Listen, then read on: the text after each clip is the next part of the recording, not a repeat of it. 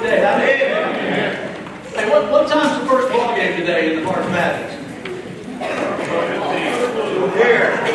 What time?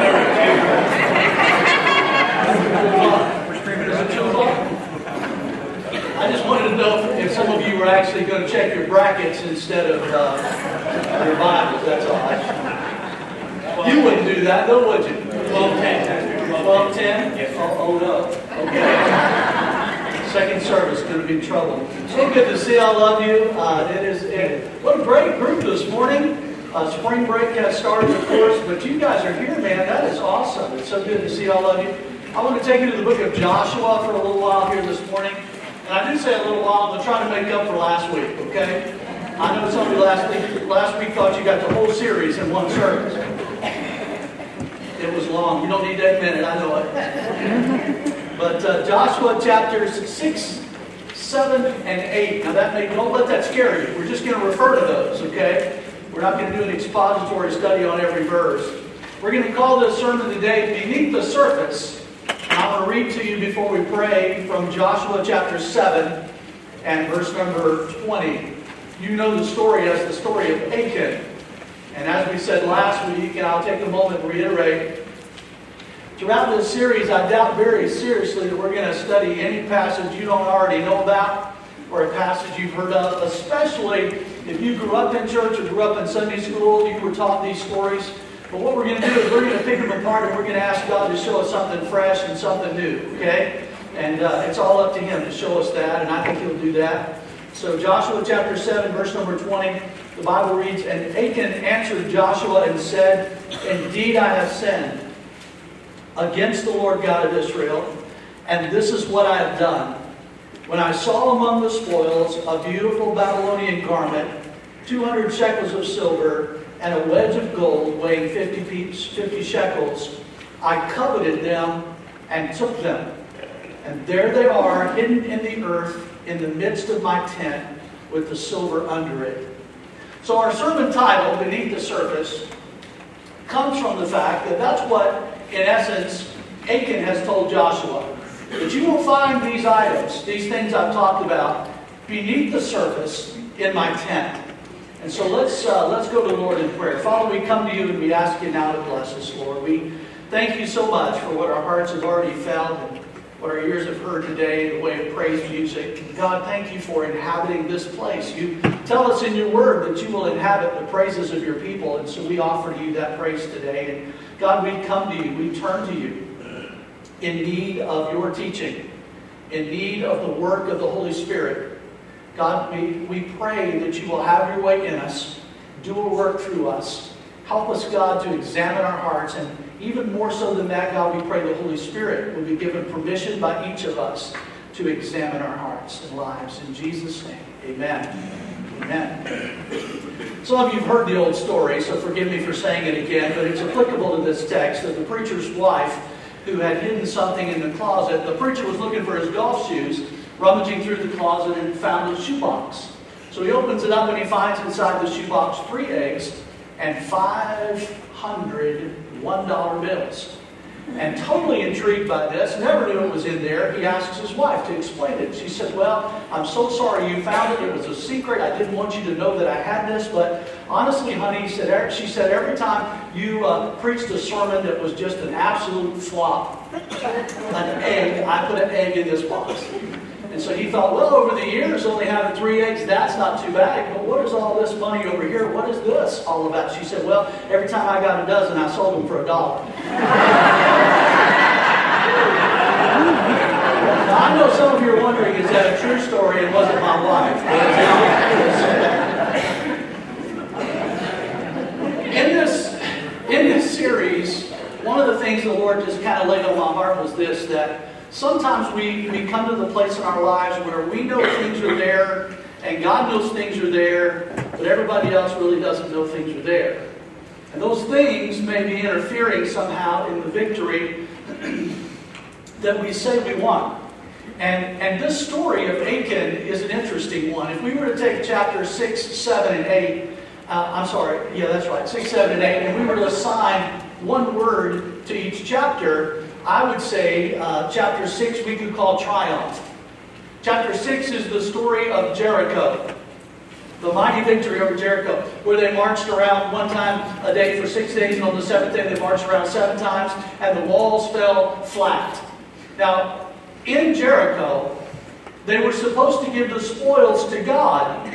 To the victor goes the spoils. And the first victory was supposed to recognize God as the victor. Not everybody did that. Achan, for instance, did not. So we come to chapter 7. And in chapter 7, the word we would use would be trouble. So we have triumph in chapter 6. We have trouble in chapter 7. This is when they go against a little place called Ai, short word, small city, and they get defeated. 36 people die.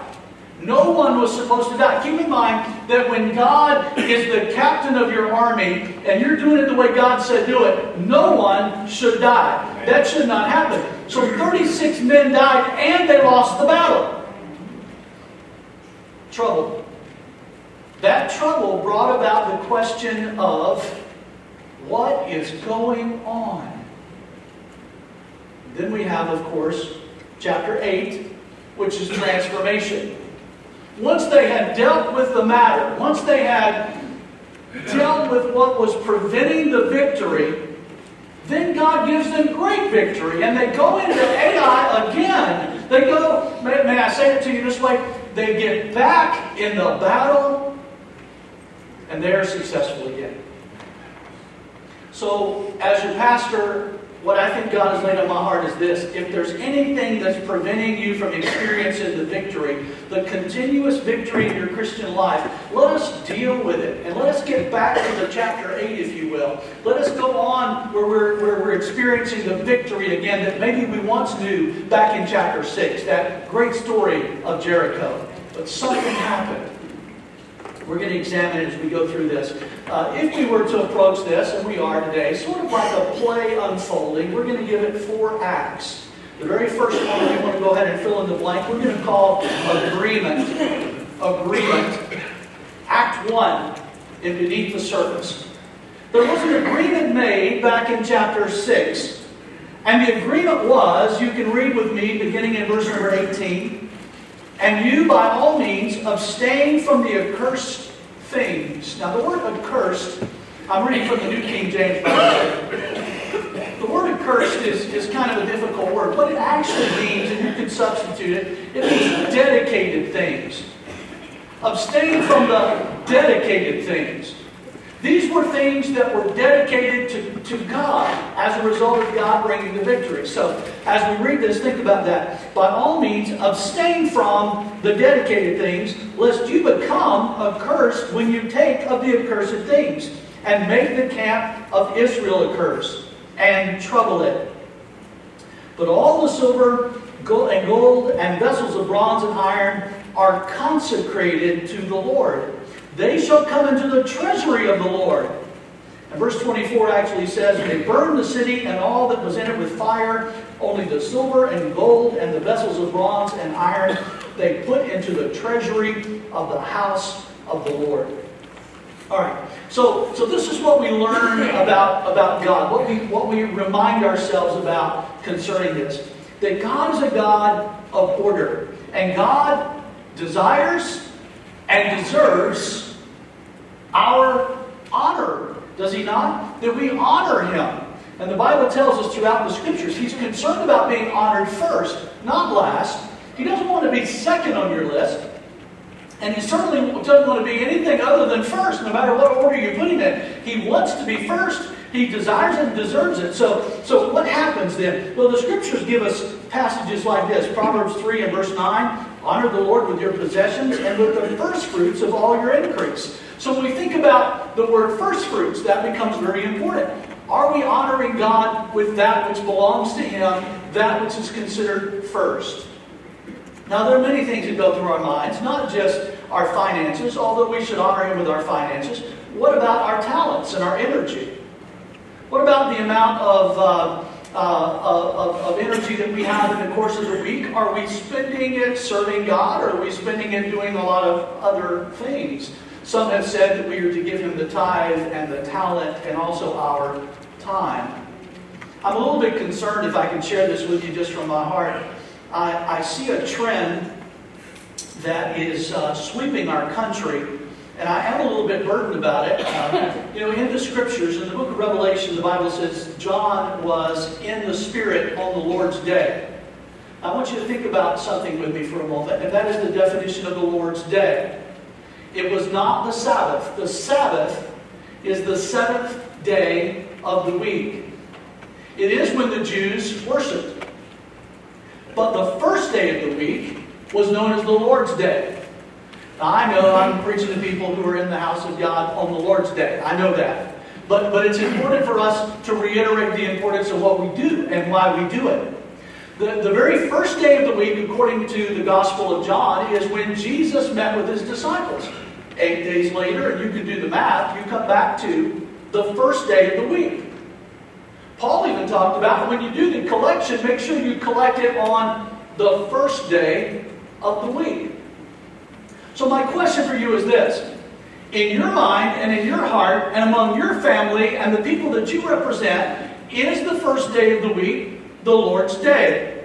Or is it, as what seems to be trending, just another day to do what we want to do if that's what we want to do? This is a matter of principle that we have to establish. Because here's what we're finding. Back a few years ago, we started seeing churches starting to change the order of service and move things around where, you know, at one time, and you could prove this, the old 11 o'clock service that we used to have all the time, Sunday school at 10 and church at 11. Any of you remember that? Three of you do. No, all right. A lot of you remember those days. A long time ago. Some say that was, that was to please the farmer that, that had to milk his cows, and, and that's how those times developed. I don't know that that's true. I mean, I read that somewhere, I've heard that somewhere. But, but the point is that some would argue that when you meet on the Lord's day, often has something to do with when it's convenient for us. But my point is this should worship always be what's convenient for us? Do we realize what David said on one occasion where he said, I will not offer that to my Lord which cost me nothing? There ought to be a day or two in your life when you get up and you say, you know what, I'd rather do this but today's the Lord's day, and so I'm going to the house of the Lord. Now, maybe you did that this morning. I wouldn't doubt that one bit. It's a beautiful day out there, and and and, uh, and, you can always uh, come up with reasons why. And, and I hear this a lot. Well, you know, God instituted the family too, preacher, and so it's good for the family. And so we choose sometimes the family over worship. We do. That's that's the nature of man. You say, what are you getting at? Uh, I, uh, I want to reiterate the importance of the Lord saying, Some things belong to me. That's what the Lord said. Amen. Some things belong to me. It's not really a negotiation. It's not really up to, to you debating with God. If you were to ask Him, I think you'd know what He says. That's why we don't ask Him. Amen? You don't ask questions you already know the answer to, do you? Come on. You know, you were to ask God, you maybe you should pray over that. I don't think that's going to happen because you know what he's going to say. So what are you getting at? Well, I'm saying that there was an agreement made, and the agreement was that God would be first. We have verses of Scripture like Hebrews 10 and verse 25, not forsaking the assembling together of ourselves as the manner of some, but exhorting one another, and so much the more as you see the day approaching. So, do we agree that some things belong to the Lord? In this case, there were certain things that belonged to the Lord. Now, it was, it was a common practice. As a matter of fact, I'm going to get a little bit ahead of myself, so bear with me for just a moment. When you read chapter 8, and you read the great victory that God brings against Ai, he tells the people something there in chapter 8 totally different than what he says in chapter 6. And here's what he says, in essence, if you'll let me paraphrase it. All of the spoils you can keep Achan would have had everything wanted had he just waited on the Lord. But he couldn't do it. He seized the moment, man. He took what was not his. And, and so the Bible says that it ends up costing him greatly. And many of you know the story, and we'll get to it eventually here. Uh, but uh, uh, number two, Act 2. This is an important point. We're going to call it accomplishment. Act 2, accomplishment. Would Achan have done what he did if things were a little more difficult for Achan? Let me put it to you another way. Is it not true that many of us make bad decisions when we are probably at our most successful times? Success can produce major failure. Some have even said that success is one of the most dangerous things in the Christian's life. Why? Because we have a tendency to be self reliant and forget God. Now, the Bible warns his people about this in many passages. Deuteronomy chapter 6, he told uh, the people of Israel, beginning in verse 10, So shall it be when the Lord your God brings you into the land of which he swore to your fathers, to Abraham, Isaac, and Jacob, to give you a large and beautiful cities which you did not build, houses full of all good things which you did not, uh, which you did not fill, hewn out wells which you did not dig, vineyards and olive trees which you did not plant when you have eaten and are full. That's an important phrase. When you have eaten and are full. You know, the truth of the matter is, we do not necessarily pray as hard when we are full as we pray when we are hungry. Amen. So when you have eaten and are full, then beware, he says. Beware. Lest you forget the Lord who brought you out of the land of Egypt from the house of bondage. Is it true that success could actually be a, a petri dish uh, in which self reliance and forgetfulness of God actually does grow? Is it possible that when we are doing really well, we forget God? I'm telling you that Jericho was a fairly easy victory. I believe that, man. I'm telling you that they marched around. Can you imagine that? I just, I can't get over what the. I wish sometimes we could just get a, a, a, photo of the faces of people in the Bible when they receive certain news. And the news was this is our military strategy. We're going to walk around. what kind of facial expression would you give? You know, Joshua? Are you feeling all right, man? I'm telling you, this is not. What do you mean we're going to walk around? Yeah, we're going to walk around. Oh, and then we're going to attack. We're going to build something. We're going to climb over. We're going to. No, the walls are just going to fall flat. God is going to do this. Now, when God does this, He wants the honor and the glory for it. That's why they had little to do with it. Amen. Are you following me? Yeah. It was really funny. Last night we were watching some of the ball game March Madness, and yes, I have a bracket, and it's not doing too bad, as a matter of fact. But we're not going to talk about that. I will talk about one of the interviews of one of the players, though, who won a game with a last minute shot. Some of you heard it. You know, I just have to give God the glory for this. This, he said, was a result of a lot of hard work.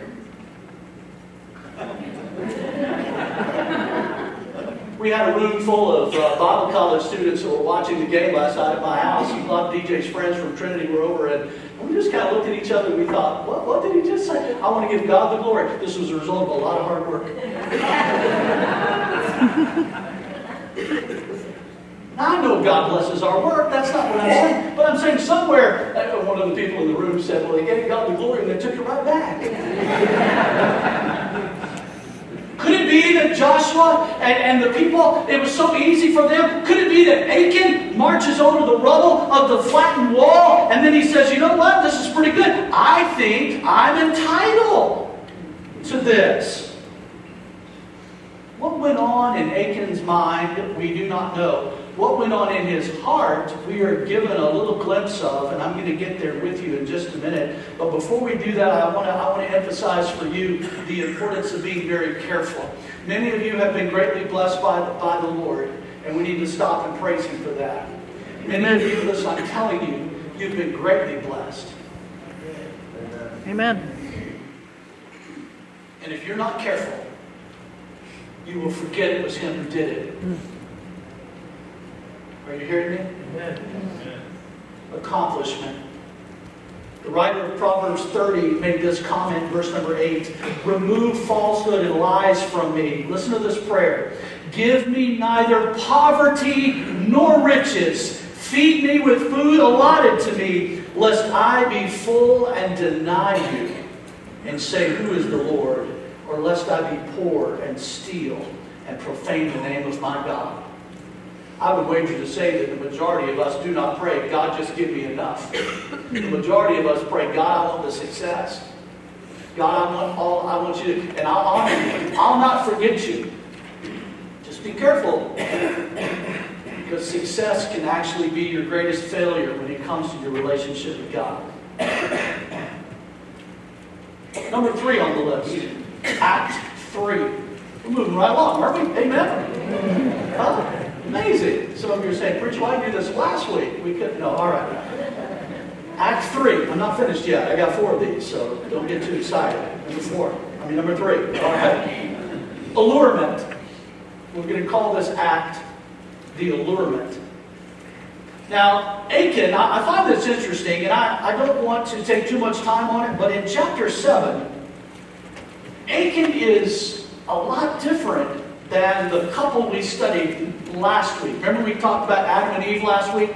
Adam and Eve uh, hid from God. Remember that? Adam and Eve sinned against the Lord. They covered themselves and they went and they hid behind the trees when they heard God's voice. There was obviously some sort of a conviction that set in in Adam and Eve, and they said, We have to cover up. And, and they heard the voice of God and they hid. But I want you to notice this. When you study the story of Achan, he never hides. Hmm. As a matter of fact, nobody knows it is Achan that caused the great defeat. When you read it, you find this that Joshua decides, God tells him there's a problem in the camp, there's sin in the camp, something happened that should not have happened, and so he begins an examination. So he brings family by family, tribe by tribe, and not one person not one person says, hey Joshua, you can cut through all of this stuff if you want because we've noticed Achan is hiding out, man. Achan's behavior seems to indicate something is not right. Achan was good. Listen, he was good at keeping it a secret. He walked among everyone else and acted like nothing was wrong. No one knew he had done what he did. No one. He doesn't hide. He's not like that child we talked about last week who, from, from feeling a sense of guilt, runs and hides to their room or, or runs off with something. It's not like that. He's walking about in front of everybody and acting like nothing is wrong. The allurement. So instead, he is called up on this. I find it interesting that something happened in Achan's mind and in his heart. Maybe he was thinking in terms of, you know, I, I'm entitled, I deserve this. There's a passage of scripture that intrigues me found in 1 Samuel chapter 15, and it has to do with Saul. I don't know if you remember this or not, or if you've even studied this. Maybe most of you have, some of you have. When Saul was first chosen to be king of Israel, remember he was the first king of Israel, when they were looking for him at his coronation, when they wanted to crown him, they could not find him. Because he was hiding. He was hiding. He was shy. He didn't feel like he should be king. But God chose him to be king, so they had to go get him. Now, Samuel, something happened in Saul's heart. Something happened from the time that he felt like God had really blessed him to the time that now he had usurped the authority of various positions, including the priesthood, that he was not supposed to do. Something happened within him. What was it? Samuel makes this statement in 1 Samuel 15, beginning in verse 17. So Samuel said, When you were little in your own eyes, were you not head of the tribes of Israel? Now let me translate that. When you thought less of yourself, when you had some humility about you, Saul, when you realize you're not all that, Before you got the big head, might be a term we would use today. Before you started thinking the way you're thinking, that all of a sudden now you deserve all this and you're just something, man. You and, and before that, isn't it interesting how that what Samuel's saying is, you know what? When you were humble, God was using you in a mighty way. But when all that changed, and what you're actually reading now is the removal of the kingdom,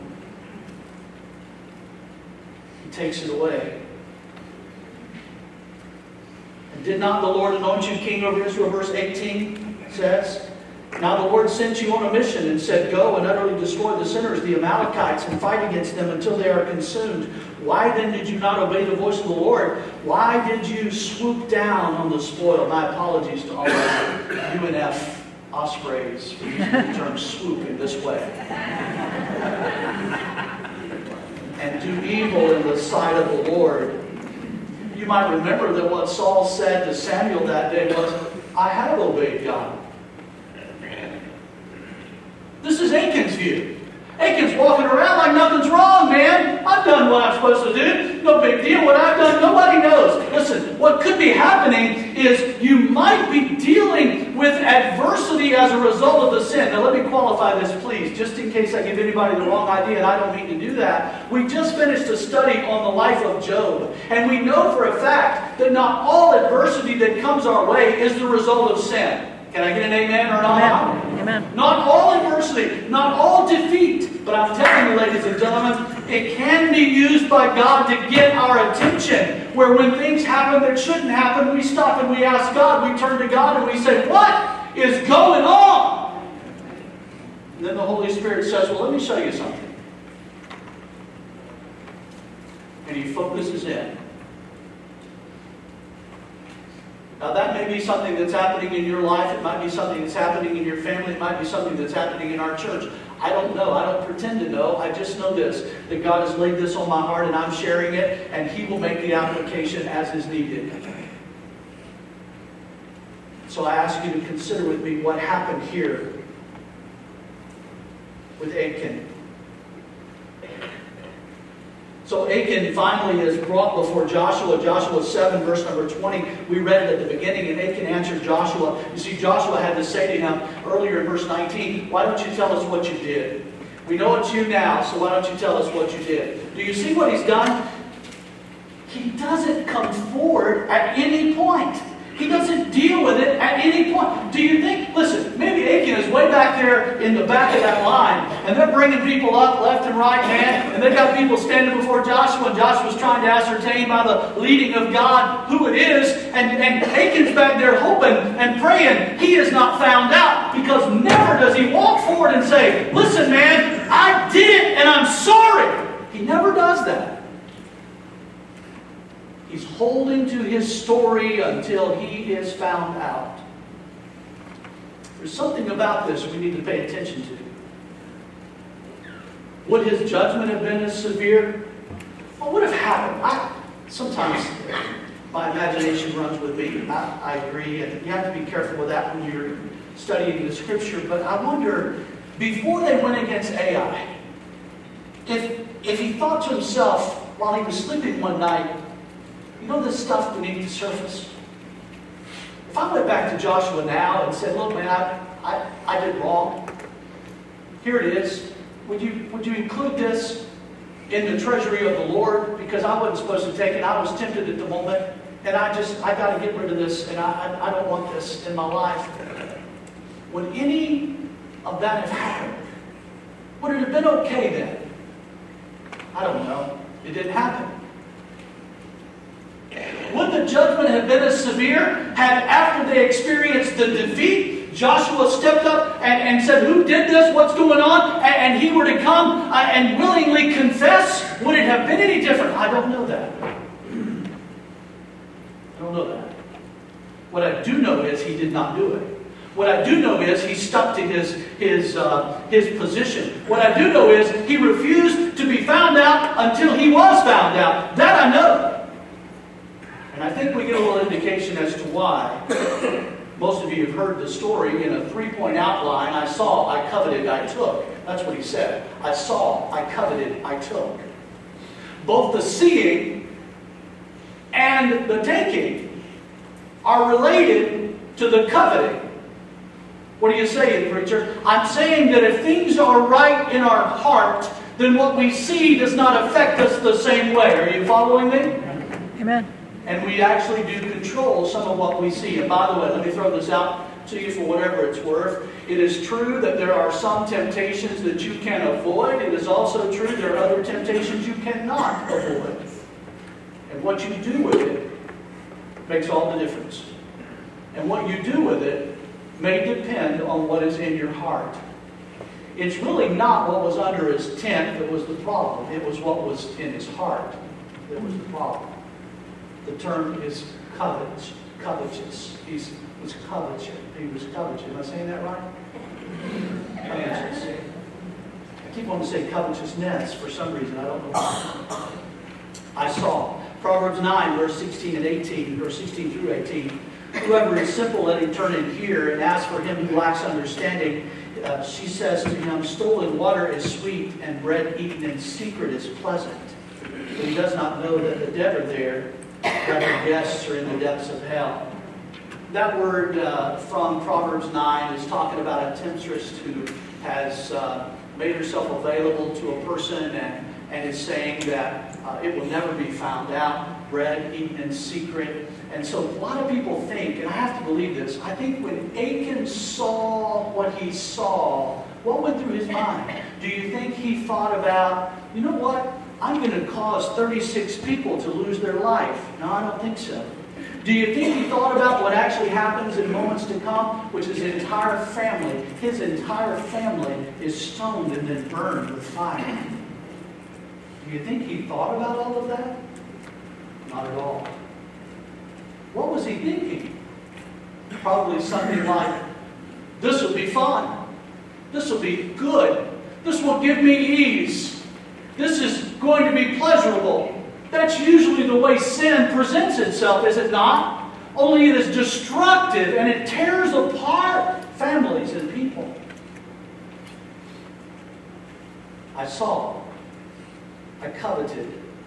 Jesus made this statement in Matthew chapter 7. He was explaining when he was asked by the group of Pharisees around him, How come you and your disciples, how come you don't go through the ceremonial washings before you eat. You don't wash your hands the way you're supposed to before you sit down. And Jesus made this statement. He said, So he said to them, Are you thus without understanding? Also, do you not perceive whatever enters a man from the outside cannot defile him, because it does not enter his heart? But his stomach and is eliminated, thus purifying all foods. And he said, What comes out of a man, that defiles a man.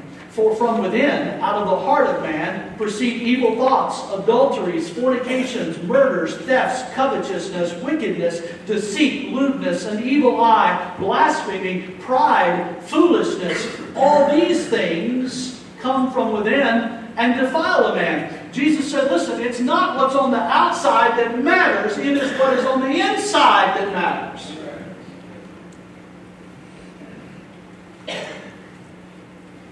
The allurement. Last of all was the assessment. Act 4, Act 4, the assessment. We've already mentioned much of this to you in that Joshua begins a process of elimination. He brings the tribes before him, the families before him, and he lines up with uh, Achan and his family standing before him, verse 19. And Joshua said to Achan, this is in chapter 7, verse 19. Now Joshua said to Achan, My son, I beg you, give glory to the Lord God of Israel, and make confession to him, and tell me now what you have done. Do not hide it from me. Joshua knew that there was a problem. He knew Achan was involved, but he didn't know what Achan did. So he asks for a confession.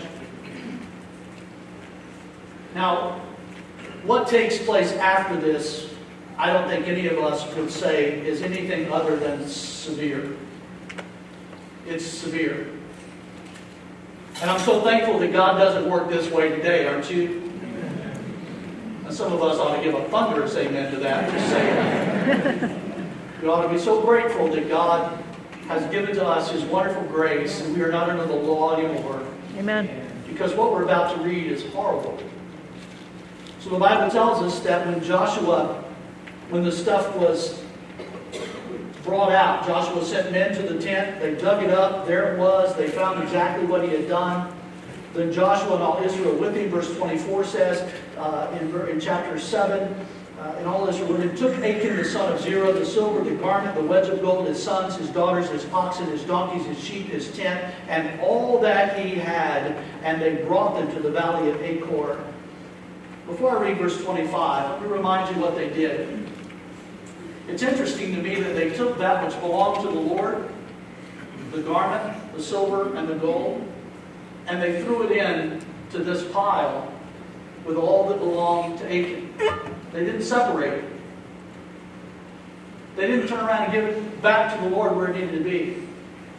It was already cursed, if you will. It was already taken and used in a way it was not intended to be used. And so it was to be done away with with those who had done it. I, I find that an interesting judgment, but nonetheless, uh, it was a judgment. Verse 25, and Joshua said, Why have you troubled us? The Lord will trouble you this day. So all Israel stoned him with stones, and they burned him with fire after they had stoned him with stones. That's a, that's a serious, severe thing, man. What about his children? They were in there. What about his livestock? They were in there. What about, now you may question this, but listen, let me tell you something. You're wise not to question God. Amen. Be very careful with that. But I believe this. I believe you cannot appreciate the grace of God unless you have somehow seen an example of the wrath of God. Hmm. You know what this ought to do to us? It ought to make us very grateful that we are in a dispensation of grace. Amen. It shouldn't drive us to the point of questioning Almighty God. It should drive us to the point of praising Him because the attitude towards sin by God remains the same. The penalty for sin remains the same. The difference is that Jesus paid for ours. Amen.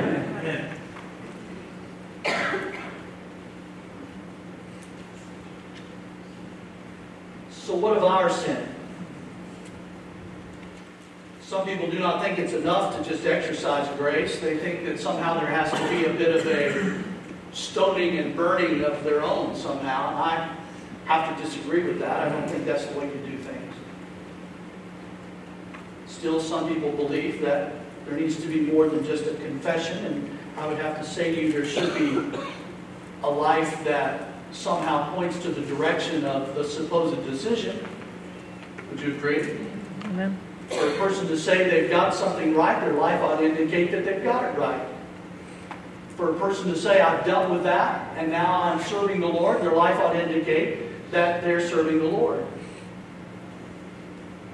John chapter 1, verses 16 and 17, and of his fullness we have all received, and grace for grace. For the law was given through Moses, but grace and truth came through Jesus Christ. Let's talk about grace the difference in grace and mercy. Mercy, God is a merciful God, but mercy is when we do not get that which we deserve. So God is merciful in that He doesn't render to us the same kind of judgment that was rendered on Achan. He's merciful. But grace is different than mercy. Grace is when we get something we don't deserve. We don't deserve God's favor. That's grace. We don't deserve for someone else such as Jesus, only Jesus, who died in our place for our sin. We don't deserve the fact that He is the intercessor for us. We don't deserve the fact that we've actually been given Scripture in 1 John, beginning in uh, chapter 1, verse 4. And these things we write to you that your joy may be full. Verse 6 says, If we say that we have fellowship with him and walk in darkness, we lie and do not practice the truth. But if we walk in the light as he is in the light, we have fellowship one with another. And the blood of Jesus Christ, his Son, cleanses us from all sin. If we say that we have no sin, we deceive ourselves, and the truth is not in us. If we confess our sins, he is faithful and just to forgive us our sins and to cleanse us from all unrighteousness.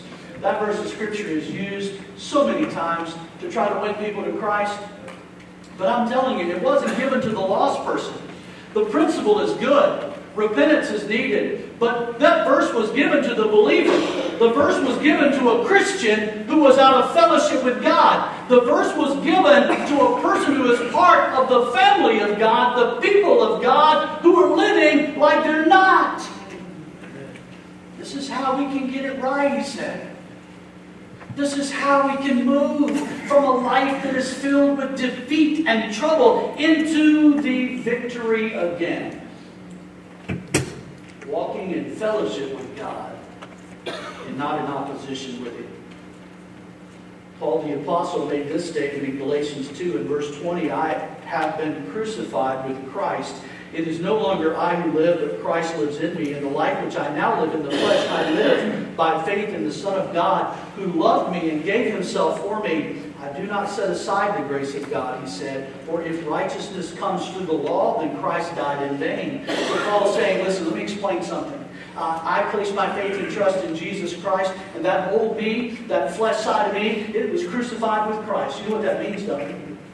When you got saved, he died for all of your sin. Now, does that mean you don't need to come back to Him and deal with things that are in your life? No, no, no. To the contrary, it will not take you out of the family of God to have sin in your life. It will certainly take you out of fellowship with God, though. And 1 John 1, verse 9 is designed to bring you back into fellowship. What we're talking about is 36 men died in chapter 7 of Joshua because they did not follow what God said do to begin with. Not those men, but Achan did. Now there's a way to get it all right.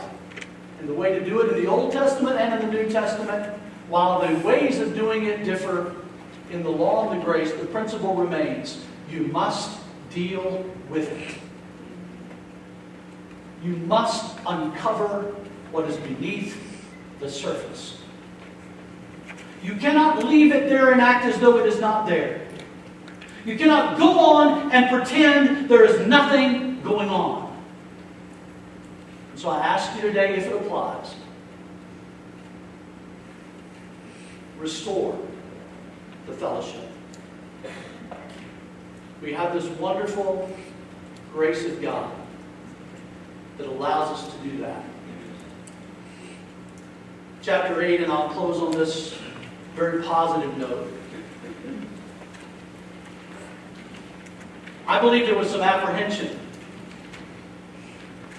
Joshua went to the people after they dealt with what was below the surface. He said, Oh, by the way, God has said we're going back against Ai. I'm sure there were people who thought, I don't know, man. Maybe we go around Ai. Why do we have to go? Every now and then I run into people who have, at one time in their life, serve the Lord. And circumstances, defeat, problems, trouble,